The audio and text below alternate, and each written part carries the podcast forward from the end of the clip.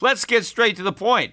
You want to grow your portfolio to deal with the rising cost of inflation, to pay off your debt or your mortgage, pretty much anything standing in the way of you and financial freedom, right? Well, with Yahoo Finance, you can get access to the news, data, and tools that you need in order to help you reach that financial freedom. And when it comes to your financial future, you think you've done it all. You've saved, you've researched, you've invested all that you can. And now you need to take those investments to the next level by using what every financial great uses Yahoo Finance. For more than 25 years, Yahoo Finance has been the brand behind every great investor. They're the number one finance destination, producing a holistic look at the financial news cycle, including breaking news, original perspectives, analyst ratings, independent research, customizable charts, and so much more. For comprehensive financial news and analysis, visit the brand behind every great investor, yahoofinance.com, the number one financial destination. That's yahoofinance.com.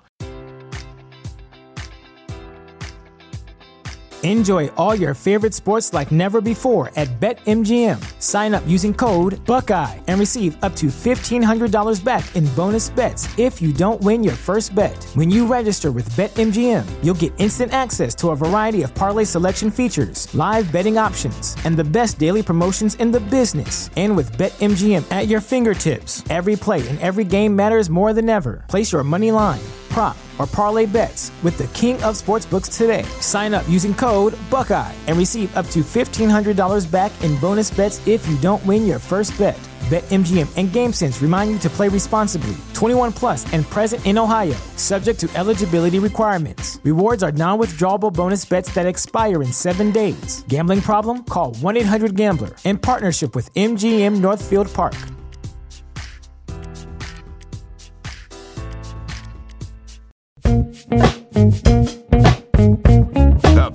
Schiff Show.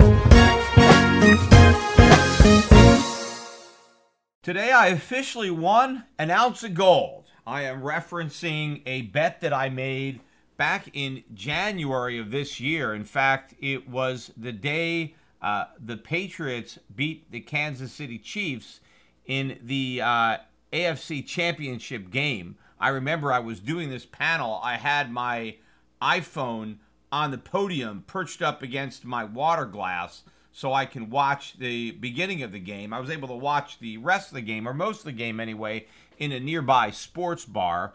Uh, but during that panel discussion, I said that I thought the Fed was more likely to cut rates in 2019 than hike them. I was the only person on the panel who believed that. Everybody else thought that the Fed would be raising rates, which was pretty much the conventional wisdom in early January. And so today the Fed cut rates, which is what I've been saying they would do. In fact, I not only did I put up a small YouTube video of that bet as well as the video of the entire panel if anybody wants to watch it on the YouTube channel, but I also cut a minute or so segment from my interview on the Monday in December of the week that the Fed raised rates 2 days later on a Wednesday that was the final hike where the Fed went from two and a quarter or two to two and a quarter to two and a quarter to two and a half. And I was interviewed by Liz Claman. By the way, I'm going to be on Liz Claman's show again tomorrow.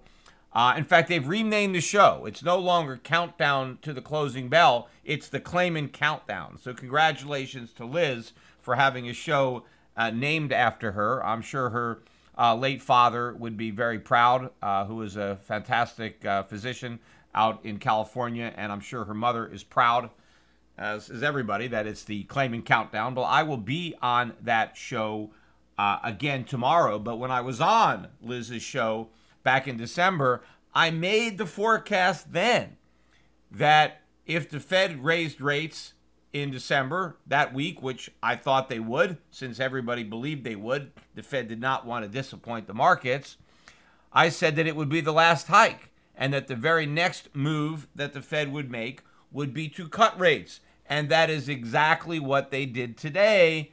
They cut rates by 25 basis points. So they basically took away the last hike. And the rate is now where it was prior to the December rate hike. Now, I believe that cutting rates was a mistake. I think the Fed should have already raised rates by more than they have not because the U.S. economy is in great shape, because it's in lousy shape, because it's a gigantic bubble. And the fuel for that bubble was cheap money, rates being too low.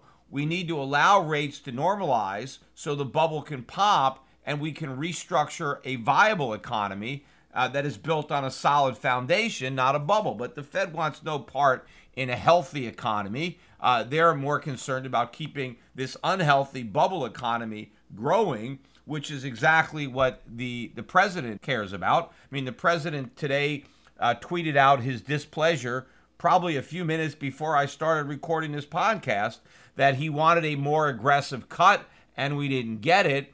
And in fact, one thing that the president did praise the Fed for doing is announcing the end of quantitative tightening, which the president has been highly critical of, which is very odd because he was also very critical of quantitative easing.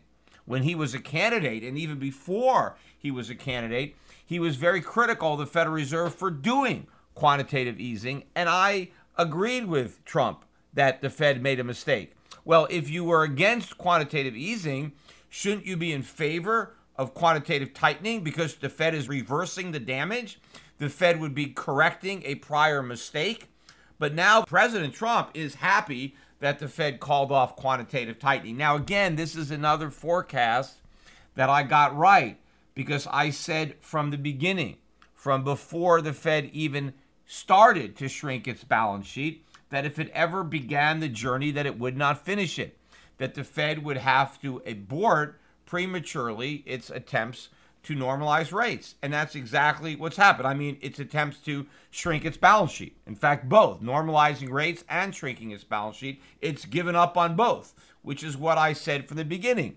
And of course, I always said the Fed would be making up an excuse to explain its actions, which is what it's doing, which is why the uh, press conference that followed the announcement was so comical because the last thing that Powell wants to do is tell the truth, right? Because he knows the markets can't handle the truth.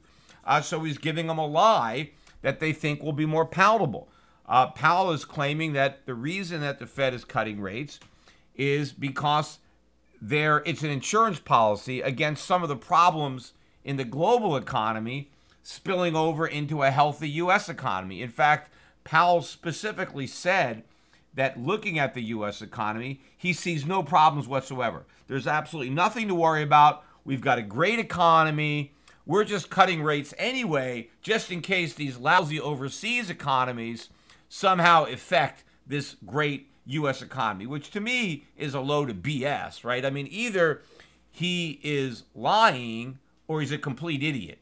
And I tend to believe it's the former, right? And the reason that he is lying is because if he told the truth, he would scare the shit out of the markets. He doesn't want to do that. He doesn't want to create a panic. He also doesn't want to upset the narrative that the economy is great. Because if he admits that the U.S. economy is having problems and that's why he's cutting rates, well, then the markets are going to be concerned about what those problems are. And so he's pretending that he's cutting rates even though we don't have any problems. So he's trying to have his cake and eat it too when it comes to the rate cuts. And the excuse that he's giving is that, well, there's problems overseas. But as I have been saying, a 25 basis point cut ain't going to cut it. That's not enough. That's one of the reasons the Dow dropped by 330 points today. And it would have been an actual bigger drop. If you go and look at the press conference, when the Dow really hit its lows, which was down 400, maybe 450, I forget exactly. But we closed, we kind of tried to go down there, but we were saved by the bell. Probably if there was a little bit more time in trading, we might have been down there.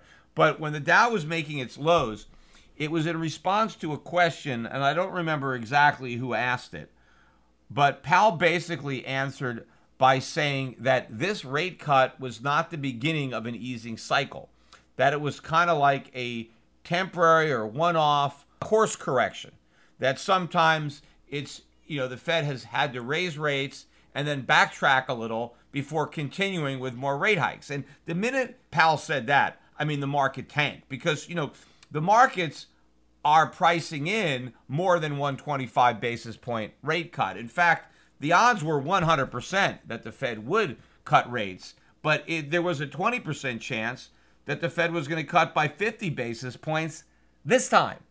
And so while the 25 basis point cut was priced in, they had to price out the 50 basis point cut because there was a probability of that. So the markets were already having to, uh, you know, price in the fact that we didn't get 50, right? Even though it was a 20% probability, it still was there. But now, if Powell was going to take away the next cut or two cuts that the markets were expecting, this was a big problem. And also, part of the problem from even before Powell spoke was that there were two dissenters. Uh, and it wasn't, they didn't dissent because they wanted 50 basis point cuts. They dissented because they wanted no cuts. So the people who cut were unanimous in their desire for just a 25 basis point cut, which I also think may be scaring the markets because they want people to be pushing the Fed uh, in a, uh, a softer, more dovish direction. In fact, you can potentially describe this cut as a hawkish cut, which disappointed the markets because of the way uh, Powell backtracked. Now, of course, what caused the market to actually rally off of its lows was when Powell did backtrack. And I don't know if Powell had any idea that the market had tanked so much on his comment because he's there at a press conference. I don't know if he's actually seeing any quotes or if somebody's in the audience, you know, giving him hand signals or something like it's a baseball game. But he quickly walked back those comments. So after he said this is not the beginning of a rate uh, cutting cycle, in response to another question, maybe two or three minutes later, he said, Look, I didn't want to imply that it's one and done, right? So I didn't say that it's just this one cut, that we may not have another cut after it or a couple of cuts. He said, What I meant is it's just not going to be a long easing cycle, right? So that helped the markets a little bit because now the markets were okay, it's not one and done. We're at least going to get another cut. But you know, I think uh, Powell is correct about the fact that it's not going to be a long easing cycle because it's not going to take the Fed long to get to zero because it doesn't have a lot of ammunition uh, to cut rates. And so I think we'll get to zero relatively quickly and we'll stay there, right, until the Fed completely loses control of this thing. And in fact, he was asked about his ammunition.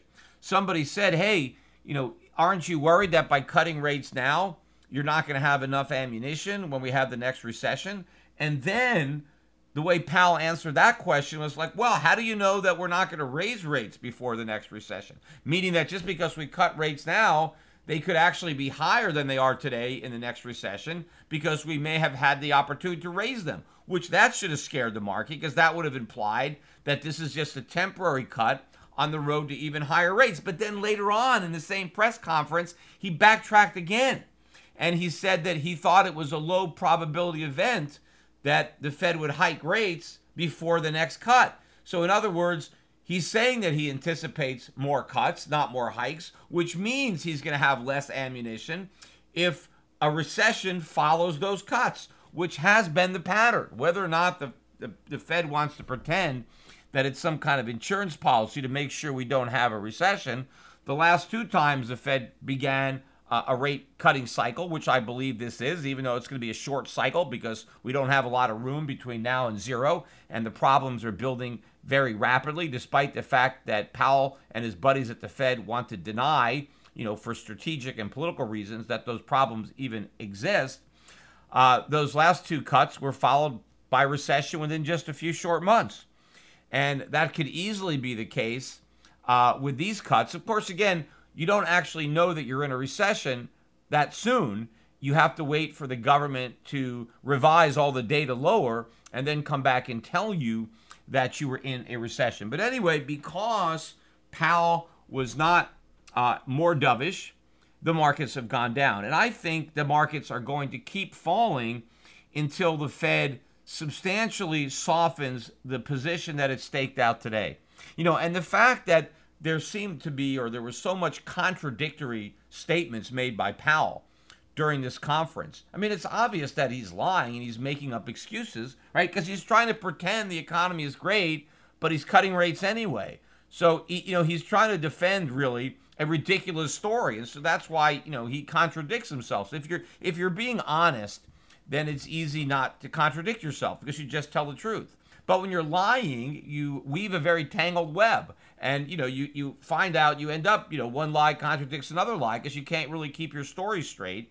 And that is the position that he was in. And I expect a lot more pressure, not just from tweets from the president. I'm sure the president is going to apply more behind the scenes pressure. And of course, it's the markets that are also going to apply pressure on the Fed uh, to be more aggressive in its rate cuts. Now, all of the markets did a buy the rumor, sell the fact when it came to the rate cuts, uh, with the exception of the bond market. I mean, I kind of was expecting the bond market to sell off in response to this. And had we had a 50 basis point cut, the bond market probably would have sold off. But because we got a more hawkish comment from the Fed, I think the bond market continued to rally and long term rates fell because, in the market's mind, a hawkish Fed raises the probability that we won't avoid recession, right? People think that if we had a bigger response now, if the Fed took out a bigger insurance policy by printing even more money and cutting rates even more, that maybe we would avoid the recession.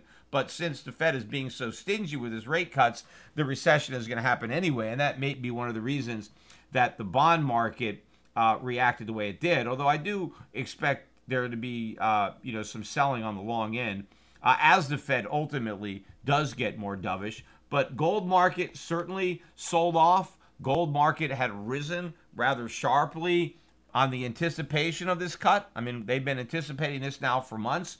Uh, the gold market was rallying. Uh, gold sold off. It sold off about $17. Not a really big decline in the scheme of things. We closed around 1413, still above 1400. Uh, I think the market is now in a range really between 1400 support and 1450 resistance. This is a significant range because it is above the old highs.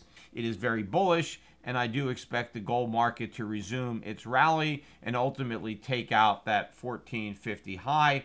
The dollar also rose on the news, uh, a more hawkish than expected tone, I guess also bullish for the dollar. So, not necessarily a buy the rumor, sell the fact, but the dollar index was up uh, about a half a percent. We're now about 98.50 on the dollar index, which is the highest level we have been at in some time. Again, I do not expect the dollar strength uh, to continue. I think this is a false narrative uh, that the Fed is, you know, one and done, and that the U.S. economy is in great shape, and the only worries are what's happening abroad. The U.S. economy is in lousy shape, and the real concerns are for the domestic problems, not the international problems. And as those problems are more known and appreciated, uh, it will weigh heavy on the dollar, especially when the Fed has to relent and reduce rates more. In fact, you know, it's funny. I was watching this discussion on CNBC of their, you know, normal economic team head, headed by Steve Liesman, who ultimately, you know, also asked the question uh, later on in the day. He was one of the people that was in the, the Powell press conference. But earlier in the day, he was in a panel discussion or leading a panel discussion of a bunch of other economic illiterates on CNBC, and they were discussing the, what they believed to be the real problem for the Federal Reserve, which was that it was unable to create inflation. And that the reason the Fed was cutting rates was because they wanted more inflation, but that, you know, thus far they haven't been able to get it, and maybe they would fail yet again. And I thought the whole uh, discussion was ridiculous because just about the only thing the Fed can do is create inflation. That's it. I mean, it can't create economic growth or prosperity, but it can create inflation. And that's what it's been doing. And it has succeeded. It's created a lot of inflation. The thing is that even though the Fed could create inflation, it doesn't control how that inflation works its way through an economy. It doesn't control which prices are affected first and which prices are affected later. So, a lot of the inflation that the Fed has created has pushed up asset prices, stock prices, real estate prices, bond prices. I've talked about that. Uh, but all that inflation is going to find its way into consumer prices. It's just that it's not going to stop at this 2% symmetrical target. The ultimate impact on consumer prices is going to be dramatic. So, in other words, the Fed is going to succeed beyond its wildest dreams in creating inflation. The problem is it's not going to be able to succeed in putting that genie back in the bottle. You know, which is why they shouldn't even let it loose in the first place. But you have all these idiots who think that we just need the Fed to keep printing money until it gets more uh, inflation as measured by a doctored CPI, as if the Fed could actually fine tune what it's doing. And even if it hits that number, like it can prevent it from exceeding it by a wide margin. And the the financial damage, obviously, to the economy if the Fed overshoots on inflation in trying to rein it back in is far greater than whatever damage they think happens from inflation not being as high as their target, which of course is no damage because when it comes to inflation, the lower the better. And no inflation is better than some inflation, and falling prices is better than stable prices. But if your main goal is not a strong growing economy, but to keep bubbles from popping and to monetize debt and inflate away liabilities, then clearly you want inflation. And that is really what is motivating the Fed. But you know, even on a day like today, where the Fed comes out and claims that the U.S. economy is great, right? And there's nothing to worry about. They don't see anything at all, right, that concerns them about the U.S. economy. Earlier in the day, we got the numbers for the July Chicago PMI, right? Today, right? And despite this number, the Fed was claiming that there is absolutely nothing to worry about. Well, how about this report that came out during their meeting? Right? So in um, June, the Chicago PMI was at 49.7. Now, anything below 50 signals contraction and is associated with recession, right? So last month, the Chicago PMI was warning that maybe a recession is coming. Now we get the July number, and the expectation was for a rebound back above 50, right? Out of the contraction zone, right? 50 and a half is what they were looking for. And instead, we plunged all the way back to 44.4. 44.4. This is the biggest one month decline in the Chicago PMI in 30 years. You don't think that would concern the Fed?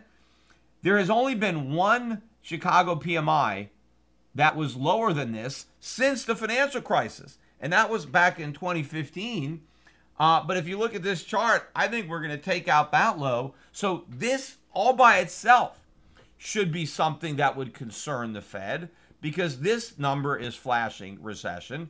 This is not the global economy. This is right here. This is a Chicago PMI number. It's not the PMI in China. Uh, yet the Fed overlooked this, and they overlook all sorts of other data, uh, which shows the economy is weakening. You know, even in the ADP number, that came out today. You know, we get the non-farm payroll number on Friday. That is the big number. We got the private uh, number that came out today, which pretty much came in right uh, on estimate. They were looking for 155,000. We got 156. So pretty much uh, with consensus. Although you never know how the revisions are going to be. Last month's number was revised up from 102,000, which was a weak number, to a little bit less weak, 112,000. Uh, but if you look at the small business employment, it continues to contract in ADP. So small businesses continue to shed workers uh, at a rather substantial pace.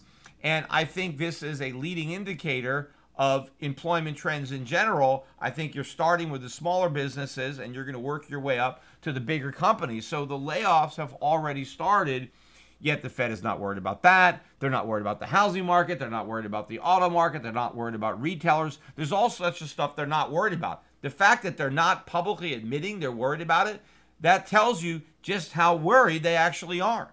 Because the last thing they want to do is admit that they're worried because they're afraid, again, of the reaction in the markets to that admission. And of course, so that's why they always want to deny there's a problem because they don't want to admit there's a problem and then influence behavior. Because if the Fed tells everybody, I'm worried about the economy, well, then businesses might not make certain investments that they might otherwise have made. Consumers might delay purchases because now they're worried about potentially losing their jobs. And the Fed is worried that psychologically, if it lets people know it's worried about a recession, that businesses and consumers will alter their behavior and thus cause the recession that it's worried about. So its plan is to deny that there's a recession, even if it knows it's coming, because it hopes to delay the inevitable. But of course, by doing that, If, an, if a recession is coming, it would be better if consumers didn't buy things that they really can't afford. If it, it would be better if businesses didn't foolishly make investments that will prove to be unwarranted based on uh, a misreading of the economy. So it would actually help out if the Fed actually warned people in advance of a recession. But again, it doesn't care about mitigating problems. It just cares about postponing the consequences. So if it sees a recession coming, it wants to make sure that it starts as far in the future as possible, even if by lying about it, they encourage more bad decisions and malinvestments that ultimately make the severity of that recession that much worse. In the meantime, the question is how low does the market have to go before the Fed does some damage control or some backtracking? Or maybe if we get a bad jobs number on Friday, then maybe that will give the Fed uh, a reason to backtrack. But who knows? We may get a strong number. We'll see. Uh, and then what is the Fed going to do? Because the market could really get killed if we get a strong number. So uh, the Fed is going to have to uh, make up an excuse as far as to uh, soften its rhetoric to appease the markets and try to put a floor uh, beneath the stock market and put a muzzle on Trump because Trump is going to take every opportunity to criticize the Fed. You know, anything that goes wrong in the economy is going to be the fault of the Fed or it's going to be the fault of the Chinese because, again, we're not getting a deal. We're not going to have a deal until after uh, the next election because, after all, now the Chinese want to wait and hope uh, because there's a tiny probability, however small, that maybe Donald Trump won't win, and that's what China is hoping for. They're hoping that Trump loses so they can take advantage of Sleepy Joe or whichever Democrat replaces Trump, which again is another reason to vote for Trump. If you want a fantastic trade deal, you have to reelect me, right? I can't give you a trade deal in my first term because my negotiating partners are waiting for me to lose so they can negotiate with somebody else. I mean, if he was such a great negotiator, why would why would that be the case, right? Why would we have to wait till his second term to get the great deal? Why can't he just negotiate it during his first term? After all, he may not have a second term. Why take that chance? He's basically saying if I lose this election, we're going to have a lousy deal. So why not get that great deal now, right? Why why lead, why take a chance? But he's a 100% convinced he's going to win, and then he's 100% convinced that we'll have this great deal the very next day. It's almost like immediately, like the day after he wins, China's going to drop to its knees and beg for a deal, right? Well, you know, if the Chinese could wait out the first election cycle, then why not just relay it out the second? Because there's no way Trump can have a third term. We're not going to amend the Constitution unless he's going to claim that he needs a third term to get a deal. That the Chinese, because of the, the Constitution, and since they know that he only has two terms, that all they have to do is wait it out another four years and Trump is gone and they'll be able to walk all over his replacement. Maybe he could use that as a rationale to repeal uh, that amendment and allow presidents to serve indefinitely. And then, you know, once we get a new amendment, well, then the Chinese will come begging for a deal. Look, this is all, you know, nonsense. I've been saying since the beginning that, you know, Trump was never going to get a great deal. And once he raised expectations so high, for a fantastic deal, he couldn't have any deal because whatever deal he struck would never live up to those expectations. So the best thing he can do now is not have a deal at all, but yet dangle the prospects of a great deal in front of both the markets and the voters all the way up until the next election. So that's great for Trump. And anything that goes wrong, he blames it on on uh, China or foreigners, and of course he blames it on the Fed. But the Democrats, of course, are going to blame Trump. If you watched the uh, Democratic debate Last night we had part one again. This is the second round of Democrat debates. I only caught glimpses of it. Uh, I didn't uh, watch the entire thing. And they're going to debate again today. Right now, you got the second round of uh, candidates. I mean, the worst thing about the Democratic uh, debates is that one of these clowns is probably going to be our next president. I mean, that's really sad. That's really scary. But that is reality. That shows you how far we've sunk as a nation that this is supposedly the best we can do. And of course, all these guys are doing, right? It's all who can outpromise the next guy for free stuff, right? Everything for free, right? Everybody gets everything. That's not what this country is about. This country is not about the government giving you stuff. I mean, even John Kennedy, right, who was a Democrat, ask not what your country can do for you, but what you can do for your country. Well, all of these Democrats are campaigning on what the government can do for you. Elect me and I'll give you this for free and I'll give you that for free. And somebody else says, well, that's not enough because we I'm going to give you this for free and I'm going to give you even that. Oh yeah, well that's not enough. Wait till you see all the free stuff I'm going to give you. This is a competition. Everybody is outbidding each other on who can provide the most free stuff. See, the problem is Trump is also promising free stuff too, right? He's not promising limited government and economic freedom. He's promising free stuff. Except his free stuff is tax cuts and a bigger military, right? We can get more military for free because we're not going to raise taxes to pay for this military spending. Uh, and of course, I'm going to increase non military spending too. That's free because I need to do that to get the extra military spending. Oh, and we can cut your taxes, and that's free, right? So you've got Trump trying to get reelected, promising free stuff. And now you're going to have the Democrats promising free stuff. The problem is when it's a battle of free stuff, Trump loses. The Democrats will always promise more free stuff than the Republicans. Of course, none of it can be delivered because nothing is free. In fact, the, the, the, the more free stuff that you expect to get, the more it's going to cost you, right? Nothing is more expensive than what the government gives you for free. It's just that the voters don't understand that. And the politicians know that. That's why they keep promising all this free stuff. But if we are in this recession, which we easily could be, and if the stock market is back in a bear market, you know, 20% or more from its official highs, uh, it is going to be nearly impossible for Trump to beat any of these clowns. Because not only are they going to outpromise him when it comes to free stuff, but they're going to be the party promising change, and Trump is going to be the party or the president promising more of the same. And he would have let down all the voters that he promised change to. He would have promised to make America great again, and he would have failed to deliver. And now you're going to have a bunch of socialists with the same type of promise. And I think a lot of the people who took a shot on Trump uh, are going to take another shot on whoever the Democrats happen to nominate. Of course, one of the big topics of discussion when it comes to free stuff is the forgiveness of student loans and free education, right? So all this is get your loans forgiven uh, if you already have them, so you already went to school. Uh, will forgive your loans, therefore your education will have been free because you won't have to repay any of the money you borrowed uh, to go to college. And if you haven't gotten to college yet, don't worry, you won't have to borrow any money because you're going to get that for free, right? And that obviously is how the politicians are trying to buy the votes of students but also their parents, right? Because you're telling parents, hey, you don't have to save for your kids' education anymore because the government's going to provide that education for free. So not only is this a freebie to the students that can graduate college with no debt, but it's a freebie to their parents who no longer have to set aside money to pay for college, right? Well, just like when the government promised Social Security, hey, hey, don't worry, you don't have to save for your retirement. The government's going to do it for you with Social Security. So what happened? Before we had Social Security, people used to save for their retirement and then they could retire with dignity.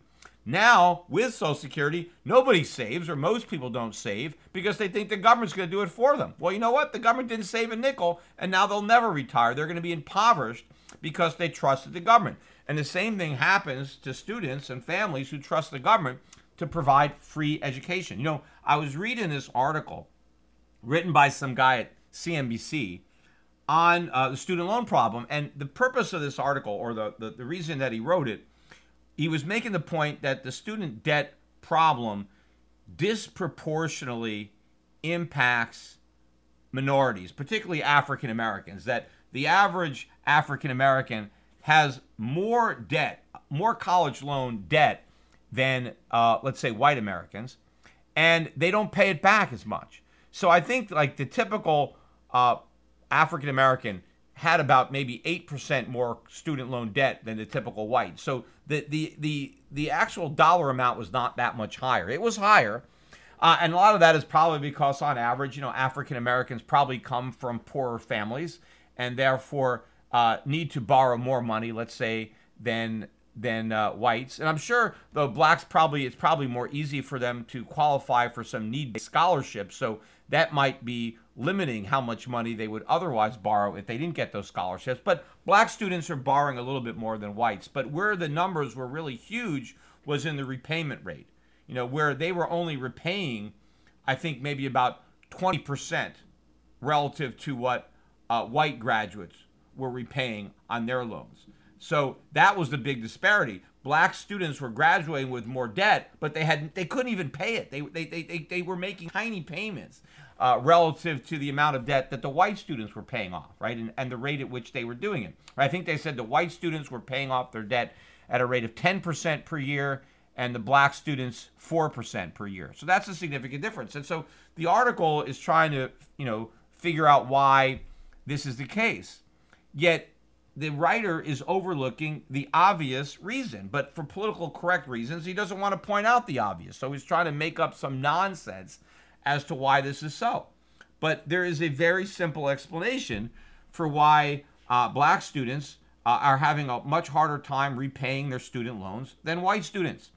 And it's because a higher percentage of black students got into college based on affirmative action meaning they didn't get into college because of merit, uh, because they were uh, intellectually ready for college and, and, and, capable of doing college work.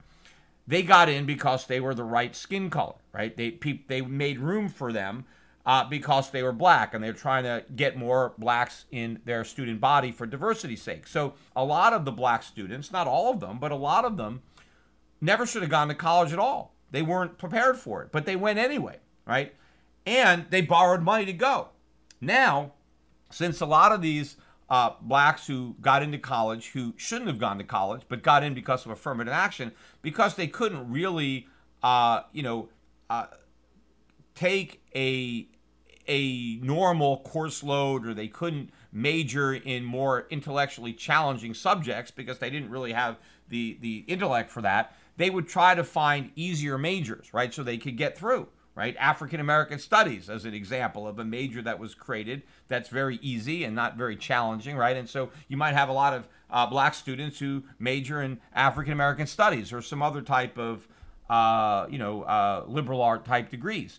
Not as many uh, black students who are getting in on affirmative action. They're not majoring in mathematics or computer science or, or engineering or any of these uh, types of uh, studies or degrees that would enable them to earn a lot of money where they can pay off their debt. So you have a bunch of uh, blacks who are being led into college based on reduced standards, and so a- academically uh, they're not uh, on the same uh, you know level as the white students on average. That doesn't mean there aren't some excellent black students who would have got in anyway. Sure, there's some black students who you know probably you know are you know got great scores on their SATs, got great uh, grades, would have got in, didn't need any affirmative action. They get out, they major in computer science, they get a great job, and they pay off their loan, right? But that is a smaller percentage than would be with of the white students. You have a lot more black students who got in because of affirmative action. After all, that's the goal of the affirmative action program is to allow blacks who would not have gotten into college based on their grades and based on their scores to let them get in anyway.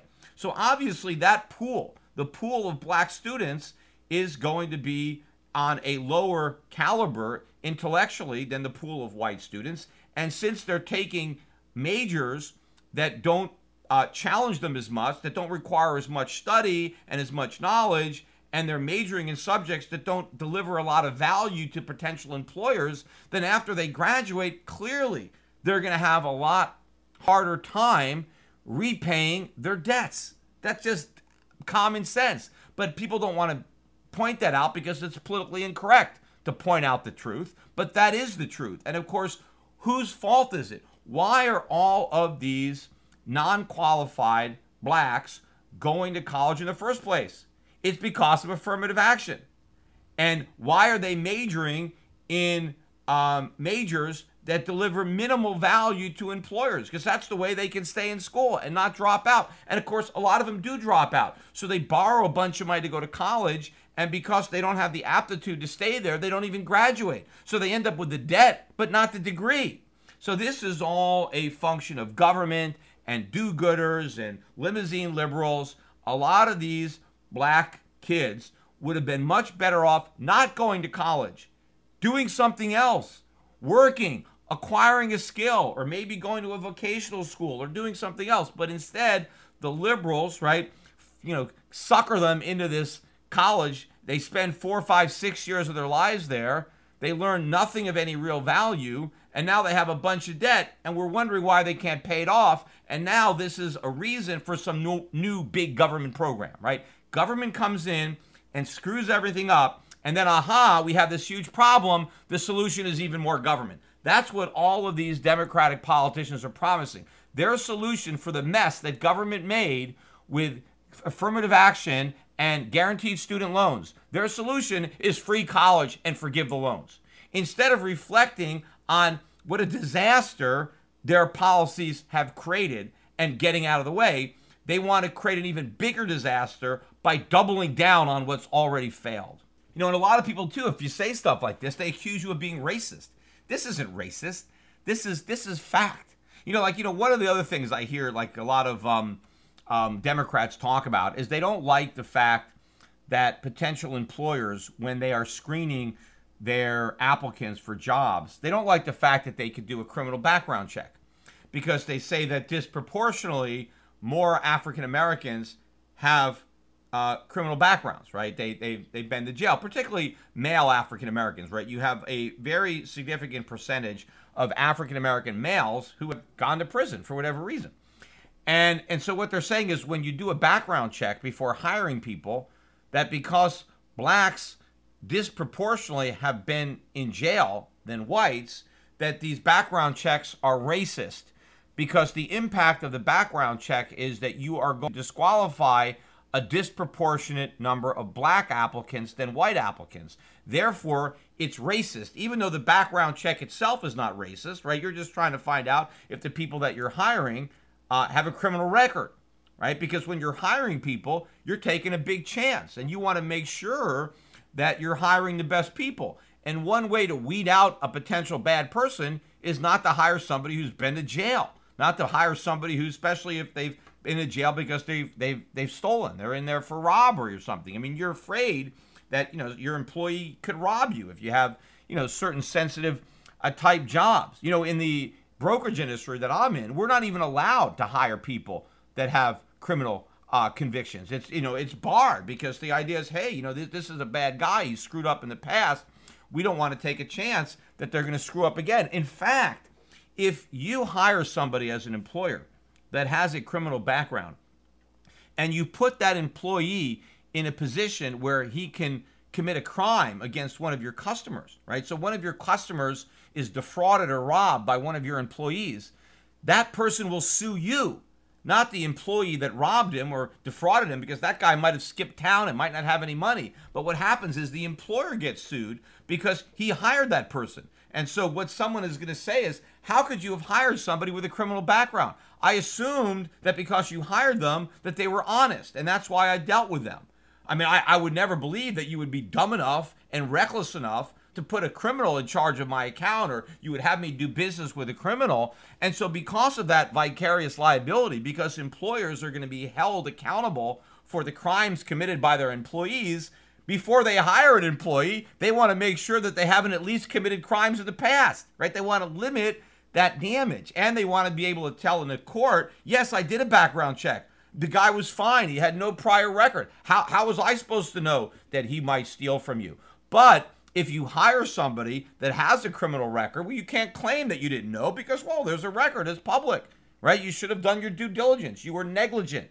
And, and so employers need to check the background. But now, again, you have this disparate impact kind of stuff that, well, if blacks disproportionately commit crimes, then we can't do any background checks. You can't do a background check. You can't even ask about a criminal background. Now, if this actually succeeds, if the Democrats are successful in passing this type of law so that employers are legally barred from inquiring about the criminal background of their potential employees, what is the effect going to be? It's obvious. Fewer blacks are going to be hired. That's what's going to happen because here is the impact, right? This is the unintended consequence because employers are still going to be responsible for the crimes committed by their employees.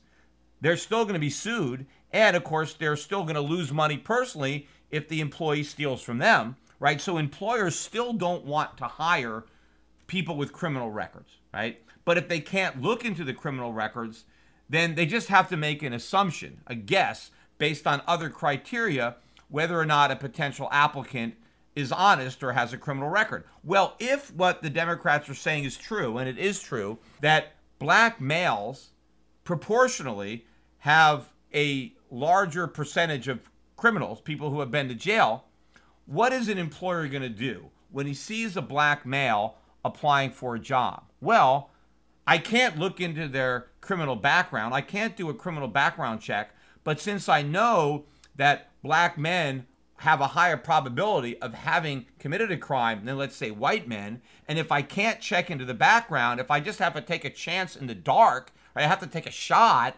well, who am I going to hire without a criminal background check? Am I going to hire the black man or am I going to hire the white man? Well, if a black person is maybe three or four times more likely to have had a criminal background, well, then I'm not going to hire the black guy. I'm going to hire the white guy. Now, the odds are that black guy doesn't have a criminal record because the majority of black men are honest. They're not criminals, but a disproportionate minority are. And if I can, as an employer, run a background check to figure out if you're one of the good guys or one of the bad guys, if I'm legally barred from doing that, then what am I going to do? I'm going to make the best choice that I can make if I have to guess. And if I know that black men disproportionately commit crimes, and if I just have a random black guy and I can't check to find out, and then I have a random white guy and I can't check either, I can't check his background, right? In fact, what might happen is I have an honest black man applying for a job and a, and a, and a white guy who's a criminal, but I can't check the background on either. And so what I might end up doing is hiring the white criminal rather than the black honest guy. But if I was able to run background checks on both, I would have found out that the white guy is the one who's dishonest, and I would have hired the black guy. So all this just backfires. All this do gooding simply backfires on the very people that they're supposed to help. So by trying to say, oh, employers, you can't run these criminal background checks because that uh, hurts blacks, by not running the criminal background checks, you hurt the honest blacks. That's who gets hurt. Honest black people who otherwise would have been employed don't get the job because the employer doesn't want to take a chance because he can't do a background check and so he hires a white guy instead. And that's not racism. See, if you are making a decision based on probability and statistics, that doesn't make you a racist. You know, I remember even hearing, uh, you know, interviews with black people who said that, you know, when they, you know, if they see young black males, uh, you know, walking, you know, then maybe they'll cross the street or walk on the other side, or, you know, they're not as worried about young white males or young women, but young black males uh, are, are a concern, of course, because it's probability. I mean, I, I've heard uh, black cab drivers, black cab drivers saying they don't like to pick up black uh, passengers. Are they racist? No, they're just, it's probability, or they don't like to go into certain neighborhoods right? Because there's a higher likelihood either they're not going to get paid or they're going to get robbed, right? And these are blacks making these decisions. So if blacks are deciding that they don't want to drive into certain neighborhoods or pick up certain people because they're black, it's not because they're racist. Because they have a history, they have a sampling to go by, and they know where the probabilities are higher. And that's what people are doing. And what the government does with all these rules and all these anti discrimination rules is it actually creates an incentive for people to make decisions based on race that without these rules they would not make. The decisions would be based on merit. People would simply be hiring the best person for the job regardless of their race. But because of these rules that the government puts in, then race becomes a deciding factor to work against blacks or other minorities. And and and this is why, you know, you can't look at the intentions of these laws, but you have to look at the consequences, which is something that the Democrats never do because that's too complicated, right? It's easier to vote for good intentions. When you try to explain the bad consequences, you're mean, you're a bad person, and, and you can't really do that in a soundbite, right? The free stuff sounds great, uh, and you don't have a chance to uh, rebuke that in a bumper sticker.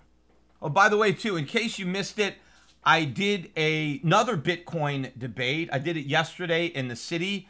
Uh, it was a CNBC affiliate out of South Africa that hosted it. My opponent was Anthony Pompliano, uh, known in the Bitcoin community as Pomp. And this is the guy that I've been kind of trading tweets back and forth with. He's the one that started the uh, donation effort into my Bitcoin wallet because, you know, he had found out that I had been gifted some Bitcoin. Uh, although, you know, he was saying I had some Bitcoin, like I was a secret Bitcoin hodler. So you should do what I, what I, you know, look what I do, you know, not what I say. He kind of started this whole movement which has been kind of running amuck on the internet, that Peter Schiff is the latest Bitcoin convert. I keep reading these articles, even new ones every day, despite my efforts to put that fire out. Uh, but anyway, I did this debate, but he was the guy that said, put your wallet on on on Twitter because I said I had given a gift and I had maybe not even $100 worth of Bitcoin in my wallet, which I had gotten for free. And he said, well, give me your uh, address. I'll give you I'll give you another hundred dollars. So I gave my address, and I asked him. I said, you know, Anthony, did you ever give me the money? He goes, no, I never I never gave it to you. So many other people gave it to you instead, which is true. About a hundred other people gave me about twenty five hundred dollars uh, worth of Bitcoin. But that kind of started the back and forth, and so this uh, show wanted to host a debate. So now I've done another debate. Uh, so this is the third, you know, high profile guy uh, that I've debated, or the fourth high profile guy. I forget, I've done a lot of, uh, uh, you know, Bitcoin gold style debates. So the latest one is just out, out now. It's on YouTube. You can check it out. Uh, I'm sure, again, you know, the host, nice guy, but very biased. The guy was, you know, from South Africa, but he now lives uh, in New York, thinking about moving to Connecticut. But he's, you know, trades crypto. Crypto Trader, I think, was the name, is the name of the show. Uh, so again, the the moderator was was biased as they always are in favor of crypto. Uh, so you'll see that you know in uh, in, in, the debate as well. Uh, but again, you know, I don't think that uh, Anthony was able to say anything compelling. He wasn't able to articulate any type of argument uh, that I hadn't heard that would cause me to rethink my skepticism of Bitcoin. So if you want to listen to that debate, if anybody else thinks that maybe Anthony will say something to persuade you, have a listen. And I will be back again. I'm going to do another podcast, I'm sure, on Friday once we get the non farm payroll report, which could be, again, another big market moving number.